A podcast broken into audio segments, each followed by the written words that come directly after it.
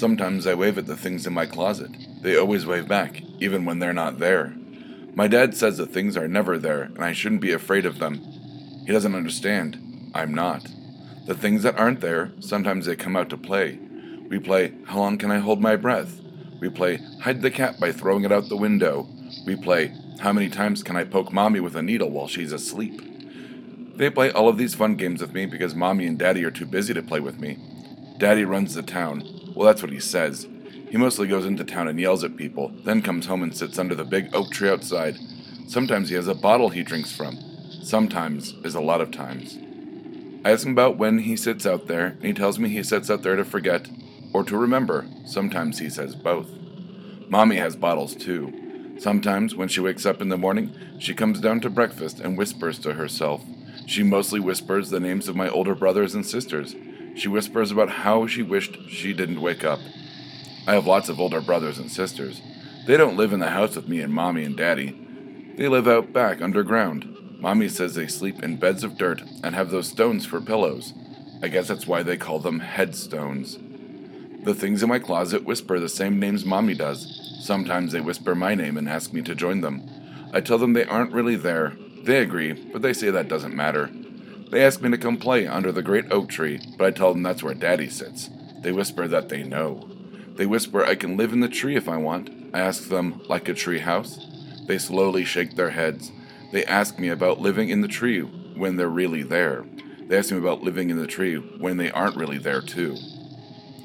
When they whisper too loud for me to sleep, I stare out my window at the old oak tree. When the wind catches its branches, it looks like the tree waves at me, too.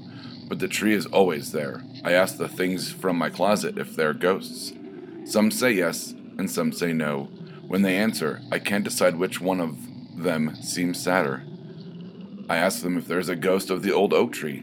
They just shake their heads like when I ask them about Daddy. Sometimes, when they're there and when they're not, they tell me stories. The stories are always about children, boys and girls, and the stories almost always end with the boys and girls dying. Some of the stories are about a mommy killing a boy or a girl. Some of the stories are about a daddy that kills the boy or girl.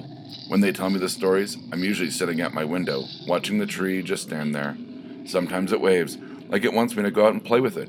Sometimes, when daddy's in town and mommy's taking one of her bottle naps, I go outside and sit under the old oak tree. When I sit under it, sometimes the wind playfully tugs at my hair. The grass is soft and it feels like it's pulling my feet into the ground whenever I take a step. But when I feel the ground pull at me like it's going to swallow me whole, when I jump up and down, the fun I'm having begins to feel less fun. When I go back inside, I spend the rest of the day reading and looking at the old oak from my window. When I go to bed and the moonlight shadows dance across my bedroom walls and flit over the ceiling, I sit up and look over at my closet. When the door creaks open, complaining on its, on its arthritic hinges, I wave at the things that aren't there. They always wave back. Sometimes I tell them about what I want my life to be like. I like to say sometimes, but all the times, they point out my window and I know I'll be a thing that's there even when I'm not. I'll live under the old oak tree, inside the old oak tree, and I'll wave to the window of the next person to sleep in my room, wanting them to come out and play with me.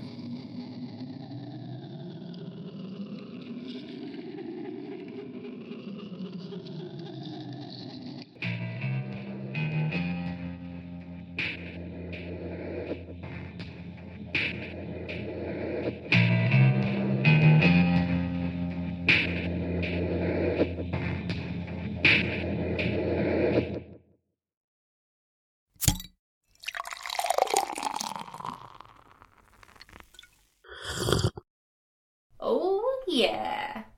This has been a Blood Alcohol Content Network production. For more information, visit www.bacnpodcast.com. Your home for almost bacon and banjo!